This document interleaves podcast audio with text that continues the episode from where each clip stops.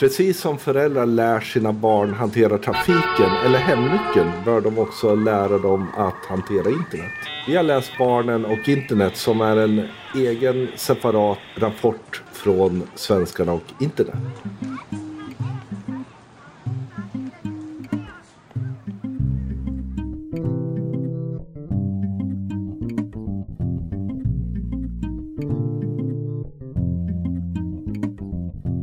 Hej, det här är podcasten Social by Default tillbaka igen. Och precis som vanligt är det jag, Sara Larsson Bernard, tillsammans med Deeped Niklas Strand som driver den här podden. Vill ni kommentera avsnittet eller har idéer för framtida avsnitt? Twittra till oss med hashtaggen Social by Default eller prata med oss på vår Facebook-sida alternativt vårt Instagram-konto. Hej Sara! Hej Niklas! Hur är det? Det är bra. Lördag morgon. Hur är det med dig? Det är bra. Idag mm. har vi läst Barnen och internet.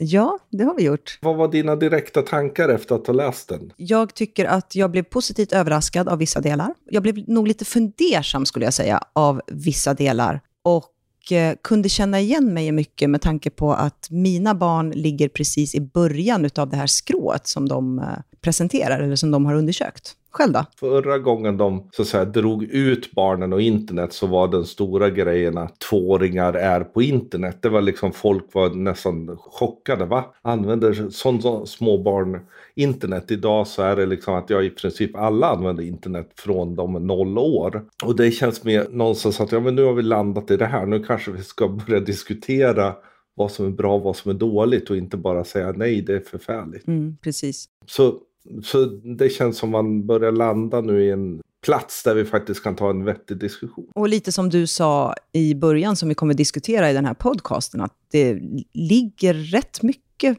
på föräldrarna. Att redan tidigt börja vänja, introducera och framförallt prata med sina barn om internet och allt som hör därtill. Den här delrapporten då, släpps ju idag mm. och idag är också internetdagarna. Ja, äntligen. Och idag menar vi helt enkelt när vi släpper den här podden såklart. Och eh, på internetdagen kommer vi ha ett spår som heter digital moral och internetsetik imorgon tisdag. Mm. Och det passar ihop en del av den här undersökningen därför när man pratar internet så tenderar vi att idag prata skärmtid, porrfilter, mobilförbud, hej kom och hjälp mig, källkritik och det är aldrig mm. så kondenserat och intensivt som när man hamnar just runt barn och unga. Verkligen inte, för det är nästan bara det vi diskuterar när vi pratar om ungas användning av internet. Det blir liksom lite snedvridet. Tycker både du och jag, det har vi ju diskuterat tidigare. Det som är intressant är ju också att de här barnen som just den här delen av rapporten fokuserar på är ju de första som på riktigt är digital natives. Mm. Och vi behöver också som vuxna landa i den insikten. För dem är det här inget konstigt, för dem är det här som luft. Och jag tror att det ibland är våra egna farhågor, vår egen rädsla, vår egen okunskap. För att vi har ju tvingats att lära oss det här som gör att vi ibland kanske dumförklarar dem. Jag tror du har väldigt, väldigt rätt där och det är ju egentligen ett problem därför det innebär ju också att det är lätt för en förälder att säga men det där är bara skit, det där ska du inte hålla på med och så tar man inte reda på och förstår mer vad det handlar om. Det blir ju lite som motsvarande att man skulle säga nej men jag har inget körkort och jag, jag förstår inte det här med trafik så vi struntar i det. Ja men lite. Och då kan det gå sämre. Då kan man bli överkörd om man inte har lärt sig att titta åt höger och vänster när man ska gå över en gata. Ja, precis. Men tillbaka till internetdagarna, vårt spår då, digital moral, som då stämmer väldigt överens med mycket av det vi kommer nudda vid i den här podcasten. Vi kommer under internetdagarna spela in vårt spår och klippa ut en del bra delar till kommande poddavsnitt. Och då kommer vi säkert också återkomma till den här rapporten. Just dra paralleller med etik, moral, hur man ska tänka, vem som ska driva utveckling och då plocka in barnen i det. För de är lika mycket och ibland kanske ännu viktigare än den här utvecklingen att faktiskt lyssna på hur de tycker, känner, agerar och verkar i de här kanalerna. Vi gjorde ett avsnitt om Svenskarna och internet, så att säga hela rapporten och den ger vi en länk i show notes och vi kommer ju i den här rapporten också framförallt koncentrera oss på sociala medier och det som lära oss någonting om framtiden och nutiden. Om, om vi då går in i rapporten, vad är det första som som slår dig när du tittar på statistiken och utvecklingen som har skett. Om vi går på hårdvara så förstår jag alla att mobilen är liksom central i hela den här gruppen. Och hur mobilen kommer direkt när man kommer i lågstadiet nu. För ett par år sedan så var det så här, man fick sin första mobil när man när, var i mellanstadiet. Men idag så mm. får man i princip sin första mobil när man går i ettan, tvåan. Och därmed börjar man också använda det på, på ett mycket mer autonomt sätt än så att säga, de små barnen som lånar en mobil och vet precis var filmkanalerna finns och de roliga små spelen. Man ser ju också att när man tittar på statistiken att när vi kommer upp i mellanstadiet så har nästan alla en egen mobil, vilket också gör att den här användningen blir ju så otroligt självklar för dem. Det är snarare en regel än undantag, medan att ha en egen dator är inte fullt lika vanligt. Utan mobilen blir liksom den digitala device som man hela tiden håller kontakt med. Vänner, internet, spelar, pratar, diskuterar. Alltså allting går igenom den här lilla devicen. Där tror jag man kan se just i mellanstadiedelen att egen dator börjar eh, kanske bli intressant för pojkar som vill mm. spela större spel, som vill liksom ge sig in i den världen, medan de spel som många tjejer spelar är mobila. De är mobilbaserade. Du kan spela Roblox på mobilen. Det fungerar jättebra. Eller på paddan som man fortfarande använder. Så att säga, mobilutvecklingen är så total idag. Så, och det tror jag vi måste ta med oss alla som jobbar med, med, med kommunikation. Även förstå att den där devicen kommer sitta i handen på människor oavsett vad vi säger. Jag ser ju det på mina egna barn. Alltså de, de stänger av sitt larm på telefonen när de vaknar på morgonen. Och sen är den, jag tror inte den lämnar kroppen förrän de lägger den vid sidan av sängen på kvällen. Det är nästan så. När vi för, kommer du ihåg, fem, sex år sedan sa att vi är aldrig längre bort från vår mobil än en halv meter. Nej. Den halvmetern har krympt väldigt, väldigt mycket när det kommer till unga. Mm. Sen kommer vi till högstadieelever. Mm. Och, eh, här fortsätter ju mobilen vara viktig, men här kommer ju datorn in eftersom mycket av skolarbetet görs här på större devicer. Och det finns mm. tillgång till dator, dator och på ett helt annat sätt. Här är ju den intressanta delen just där vi var inne på föräldrar. Att föräldrar anser sig ha stenkoll på vad de små barnen gör. Bra koll i lågstadiet, bra koll i mellanstadiet. Men i högstadiet så uppger de i princip att de tappar kollen på vad, var och vad ungdomar gör. Det har väl lite med hela liksom, uppfostringsprocess. Man skyddar sina barn när de är små. Och sen ju äldre de blir desto mer låter man nu ändå få vandra fritt. Och det gäller ju samma sak på nätet. Men, men här är det ju också väldigt viktigt då att man som redan tidigt som förälder börjar prata och diskutera och intressera sig för vad barnen gör. För att mm. sen också känna tryggheten att de är, de är flygfärdiga när de kommer upp i den åldern där de faktiskt vill bryta sig loss. Inte bara hemmet utan även när det gäller de här sakerna. Så det, för det blir ju lite sent att börja diskutera källkritik och hur man förhåller sig gentemot varandra när de är i högstadiet. Det måste man ju göra i mellanstadiet, i lågstadiet. Att hur är man mot varandra och även på mm. nät. Och det var, det var ju en intressant del att i mellanstadiet så uppger sjuttiotvå procent av barnen att de får undervisning om hur man ska skydda sig mot nätkränkning. Men bara mm. fyrtiosju procent menar att de vet hur de ska göra. Ja, och det är ju lite, det är ju lite ledsamt. Det är ju jättebra att de får undervisningen och den ska ju bara fortsätta. Men här behöver man ju också ge dem tryggheten att de vet hur de ska göra i praktiken. Just det här att händer det någonting som man känner är obehagligt eller händer det någonting som man inte är bekväm med, att antingen då ha trygghet att gå till en förälder eller att gå till en lärare och faktiskt berätta hur det är. Men också, som jag har försökt lära mina barn, skärmdumpa och blocka. Mm. Men skärmdumpa först. Mm. Så du har ett bevis på någonting så vi kan ta dialogen sen. För det är ju inte alltid så att jag finns i närheten. Och än så länge peppa peppar så har det funkat riktigt bra. Här blir det ju också viktigt om vi går tillbaka till det citat som du började hela den här podden med. Som också är ett citat hämtat ur den här rapporten. Att man som föräldrar har ett väldigt stort ansvar. Oavsett om man känner att man vill eller inte. För jag kan fortfarande ibland möta föräldrar till barn i eh, lågstadiet och då kanske tidigt lågstadiet som någonstans har satt regeln att nej men vi har inga mobildevicer hemma eller vi har inga datorer som våra barn får använda. Och det innebär ju att de här barnen kommer ju komma ganska långt efter sina jämnåriga. Mm. Och då skapar man ju redan från början den här liksom osäkerheten och glappet emellan resten av ålderskategorin och de barnen som liksom inte riktigt har fått chansen att vara ute och eh, undersöka och testa och leka och vara på nätet. Mm. En av de statistiska delar som finns i undersökningen är ju intressant. Det är ju när man frågar föräldrar om, om de är på samma plattformar som sina barn. Mm. Och där tjugonio procent säger nej, ingen alls. Ja, och det är ju skrämmande. Och hur kan man då börja diskutera hur man ska vara om man kanske inte vet hur det fungerar? Det är ju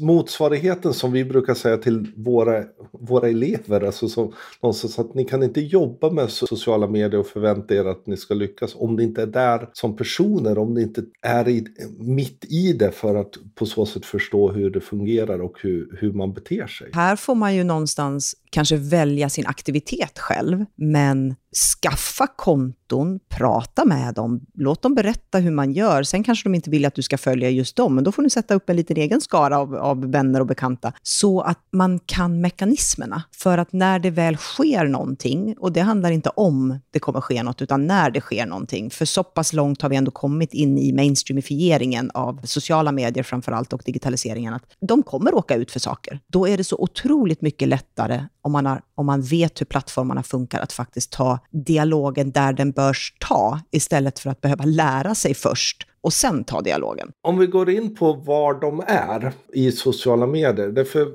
generellt, YouTube vet alla att unga tittar jättemycket på. Sen har vi Netflix och man lyssnar på poddar. Tjejer läser bloggar fortfarande. Det vet vi. Men de rena sociala medierna så är det lite intressant att, att faktiskt titta på de kanaler som faktiskt barn och unga är på. Så är det ju ganska intressant att från mellanstadiet, även kanske lågstadiet, så är man på framförallt bildbaserade sociala nätverk. Helt enkelt, vi pratar Snapchat framförallt mm. och även delvis Instagram. Men, men framförallt så är Snapchat den starka, stora delen där. Det här fortsätter ju när man går in i på högstadiet. Men där på högstadiet så Så, så här, blir man ju vuxen och samtidigt så börjar då den här fragmenteringen av sitt sociala nätverk. Helt enkelt, man har inte längre hela sitt sociala nätverket fysiskt nära. Vilket mm. innebär att fler och fler börjar använda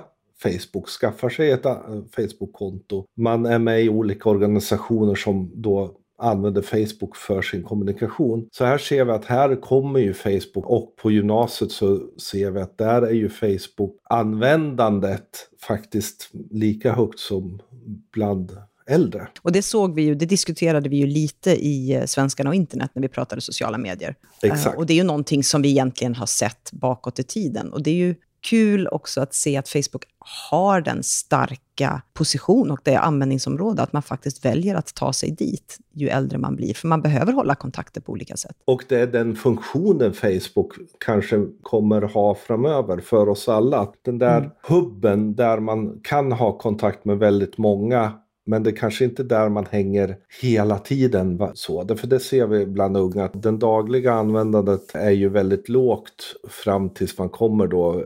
Eller egentligen väldigt lågt även i gymnasiet. Men man använder det. Det som eh, slår mig också då, det är egentligen inte så konstigt att de, man börjar på bildbaserade nätverk. Vilket innebär att det är väldigt visuellt. Man behöver inte skriva så mycket. Man kan följa både kompisar och kändisar och influencers och sådär. Både när det gäller, framförallt när det gäller Instagram men även Snapchat. Det tar ju ett tag innan man blir så pass duktig på att skriva. Att man faktiskt väljer nätverk där skriften blir också en, en stark plattform. Mm. Bildberättandet är genom att vi har kameror, vi har fantastiska kameror. Det är enklare egentligen att, om man, det är roligare att be med bilder många gånger. Men sen i hela den här undersökningen så har de ju faktiskt, till skillnad från Svenskarna och internet, plockat in TikTok. Och det vet vi ju är en app som, förutom att den exploderar just nu, är att folk pratar och folk laddar ner den mer än någonsin, är ju en app som man också börjar med väldigt tidigt. Den är enkel att förstå, åtminstone när man är i den åldern, kanske svårare som vuxen, men också väldigt visuell, väldigt videobaserad, väldigt bildbaserad. Och där ser man ju att det flick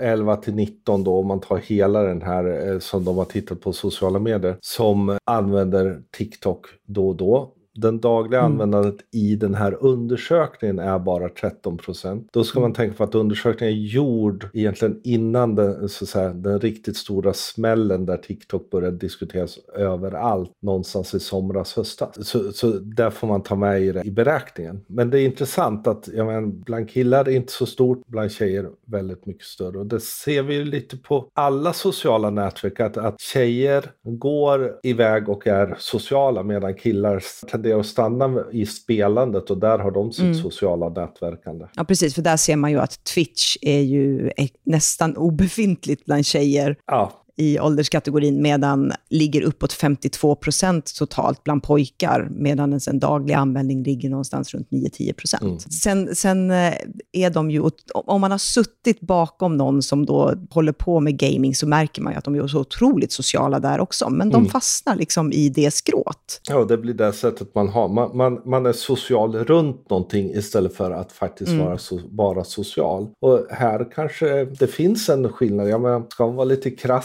Men är, tenderar att vara sociala runt sport eller runt ja. någonting som medan kvinnor umgås. Mm, jättesant. Det finns en sån tendens redan i unga år. Något som jag vet att du när vi satt och läste igenom det här reagerade var ju att Twitter är så, så pass stort. I, framförallt i gymnasiet ja. så, så börjar man använda Twitter. Och det för mig känns jättekonstigt.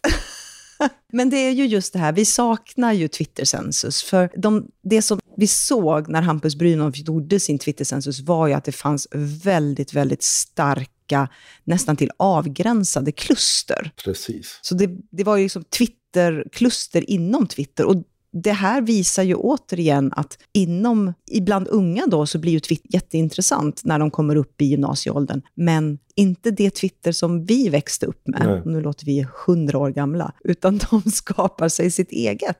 Och då blir det viktigt för dem. Här får ju vi, du och jag och politiker mm. och alla de som så att säga, idag säger att ja, Twitter har gått sönder, det går inte annat. Kanske vara lite försiktiga ibland och inse mm. att vi är i ett kluster i mitten väldigt mm. mycket. Jag menar, därför det såg vi också när Hampus gjorde att jag menar, politiker, media, sociala tech-tjossan var ju det här klustret i mitten som någonstans kom väldigt tidigt till Twitter. Och det tenderar ju att vara där som så att säga, kanske det har gått sönder. Medan andra, ja men vi skiter väl i det där. Vi följer varandra, vi följer våra sportlag och vi följer våra sådär. Och har ett ganska bra liv på Twitter utan diverse troll och elände. Mm. Och där tror jag då man som kommunikatör och marknadsförare får titta på vad är ens målgrupp. Och jag menar, ser man att man har gymnasister som man vill på något sätt, ja men då kan man behöva fundera på, ska vi också använda Twitter men på ett annat sätt än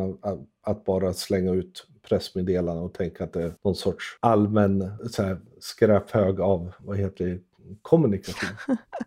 Det jag skulle vilja veta, det skulle vara kul att sätta sig och diskutera med, med gymnasieelever som då är väldigt aktiva på Twitter. Just hur de använder det och självklart så använder de det absolut säkert som en, som en chatttjänst gentemot sina kompisar och så här. Men vad är det de följer? Hur mycket länkar? Hur mycket nyhetssajter och sånt? Bjuder mm. de in i det här klustret? Eller är det så att det blir liksom en öppen chatttjänst för dem? Dagliga användare av Twitter är ju inte jättestort ens bland unga. Men killar trettiofyra procent i total medan tjejer är tjugo procent totalt. Vilket innebär att ja, men här har vi antagligen lite som Twitch. Liksom, det är tech-människor, det är YouTubers, det är sådana som också använder Twitter. Jag som lever så att säga, mitt YouTube-liv i liksom, tech-YouTube vet ju att ja, men det, det Det är Twitter som de pratar om. Det är inte liksom att de... Det är så att säga den kanal som man använder för att kommunicera med sina fans. Instagram då, hörru du. Hur ser det ut med det? Det är ju siffror som vi har sett hela tiden. Lite övervägande flickor såklart. Det har vi pratat om gentemot pojkar. Total användning för pojkar ligger bara runt sjuttio procent medan flickorna är uppåt åttiofem procent. Och eh, den dagliga an- användningen faktiskt är högre hos flickor än vad den totala användningen hos pojkar är. Återigen, vi är sociala på ett annat sätt. Skulle jag gissa här, om jag, om jag får sätta på mig den hatten, så tror jag att tjejer följer mycket influencers medan killar följer dem på YouTube.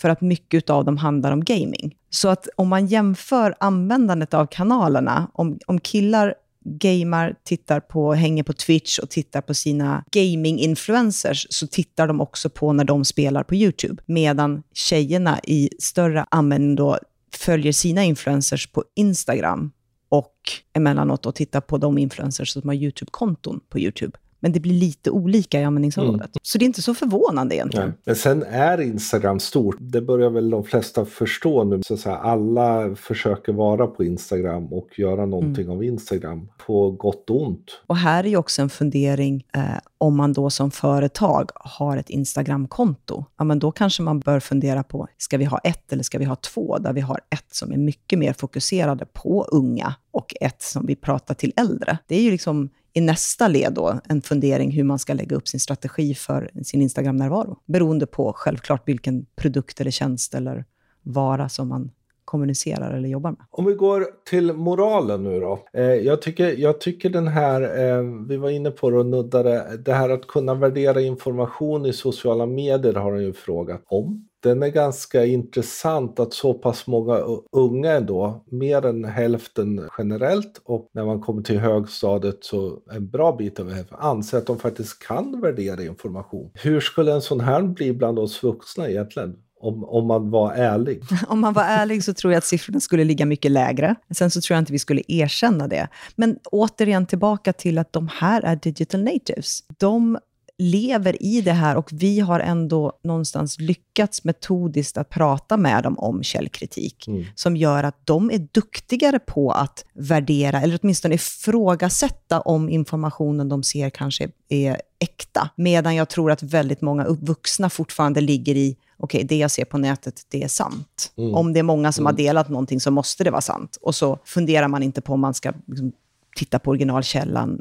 Jag tror att vi kommer möta generationer nu som kommer gå rundor runt oss som äldre när det gäller att vara duktiga på källkritik. Eller så blir de ännu mer cyniska. Ja, det vore ju jättetråkigt. Ett exempel är saker som inte hänt som, som liksom är en grej på Twitter, och där framförallt väldigt många unga så här, kommer in så fort någon berättar någonting fantastiskt om sitt barn eller någonting sådär som är lite roligt, så är det så här, saker som inte hänt. Så det finns nog en, också den delen att ja, men, nej, det, inget är sant. Eh, och det är ju tråkigt. Det som, det som jag tror att de kommer behöva lära sig ännu mer är ju att någonstans jämföra olika kunskapskällor. För det man ser i den här undersökningen är att de är duktiga på att söka information. Mm. De är duktiga på att hitta information. Mm. Men ibland så känner de en osäkerhet i att hur många källor behöver jag titta på för att veta vilken av de här källorna eller vilken information det är egentligen som stämmer. Att värdera källan. Och det här ser man ju, mm. alltså det är ju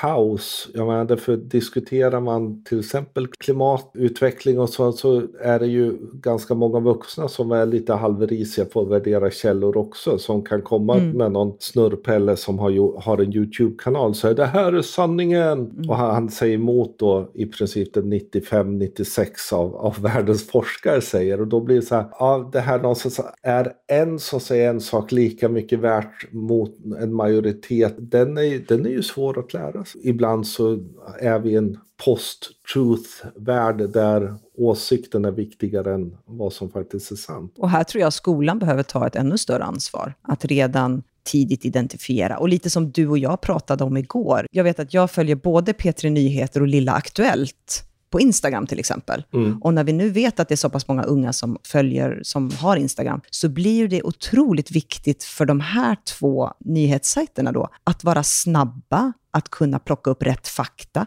För där märker jag att väldigt ofta så blir det någonstans äkthetskontroll. Att har de skrivit om det, ja men då måste det vara sant. Så de tar ju ett otroligt stort ansvar egentligen. Där tror jag media generellt faktiskt har ett jätteansvar. Men jag tror föräldrar har ansvar här också att gå, föregå med gott exempel. Att inte sitta vid matbordet och säga ja men det här det är så, si och så och så och så. Och så kanske det faktiskt är någonting man har läst någonstans vid sidan av som man inte egentligen vet om det är sant. Men man tycker mm. det verkar bra. Skolan kan göra mycket, skolan gör mycket. Det, mm. så att säga. Men, men jag menar, är det så att du sitter hemma hela ditt Din, din uppväxt och får höra farsan sitta och säga ah, den där jävla Greta Thunberg, blir det ju lite sådär att källkritik blir det istället att tycka saker oavsett vad som är sant. Det kanske inte är sant, men det är för jävligt ändå. Den kommer, därför en av diskussionerna, nu tror jag inte vi kommer gå rakt in på den på vår dag, men en av diskussionerna just nu är ju att det finns vissa som har varit högt. Alltså man, man ifrågasätter också de här som har varit utsatta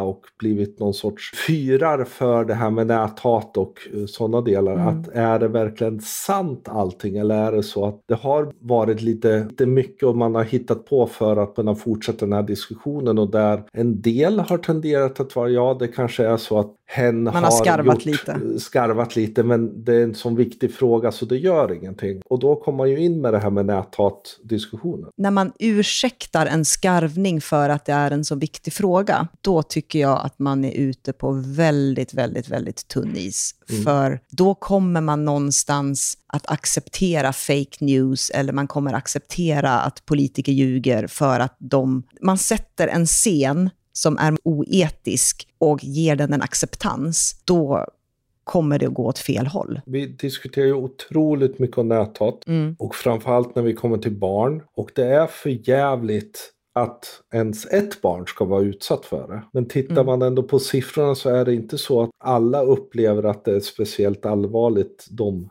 kränkningar man blir, blir utsatt till. Nej. Utan den stora delen så här, ja men det händer och det är liksom så, men det är inte så allvarligt. Och sen finns det en grupp som blir väldigt utsatta. Hela bilden skapar ju någon sorts att internet är ondskefullt, punkt. Och där borde ja. man inte vara som barn. Nej, man fokuserar på, på det lilla, och precis som du säger, jag menar, ingen ska behöva utsättas för det. Sen är det så att någon gång kommer alla att utsättas för det på, på ett eller annat sätt. Och här tror jag återigen att ju tidigare man är att diskutera, ju vanare man är vid de här plattformarna, ju bättre rustad är man när det händer. För att det blir kanske inte en sån jättestor grej. Sen finns det alltid nivåer. Jag menar, när det gäller personpåhopp och kränkningar och hot och hat och sånt, det ska ju överhuvudtaget inte få förekomma. Nej. Det gör det idag. Men om man har lärt sig att hantera trafiken, så har man också lärt sig att hantera situationer som kan eh, gå åt ena eller andra hållet. Kommer jag ha eh, då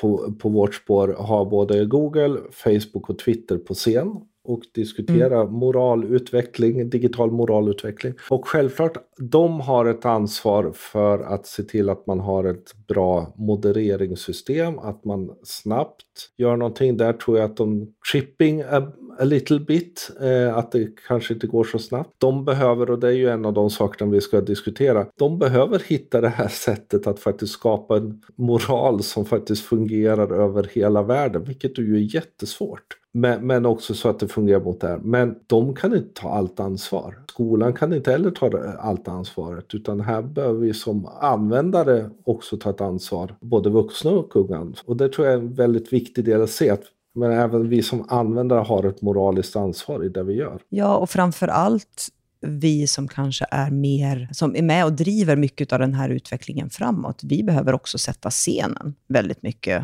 Och det är kan vara tufft, det kan vara obehagligt, men vi behöver fråga oss, vad, vad vill vi med det här? Hur vill vi att det här ska utvecklas? Och då får vi se till att vara med och driva den utvecklingen framåt. Det var barnen och internet. Mm. Spännande, och det känns lite som att det går in i varandra, och den, den spår vi har imorgon kommer bli otroligt spännande. Tråkigt för er som inte kommer, men vi kommer som sagt spela in en del bits and pieces och um, göra ett eller flera avsnitt runt det, det här ämnet. Så det var det för idag. Tack för oss. Vi lägger in lite länkar. Vi lägger också in länken till hela den här undersökningen, och det hittar ni på podcast punkt social by default punkt se. Glöm inte att prenumerera på oss. Vi finns på Spotify, iTunes, Soundcloud, Acast, Stitcher. Det är bara att söka på Social by Default. Om ni gillar podcast, ge den jättegärna betyg och recensera den. Och som vi tidigare sagt, tyck till med hashtaggen Social by Default. Och vi finns på Instagram, och vi har en Facebook-sida som Social by Default. Men vill ni nå oss också privat, så heter jag Deeped överallt. Och jag heter Sanasi L B överallt. Ha det gott! Hej då! Hej då!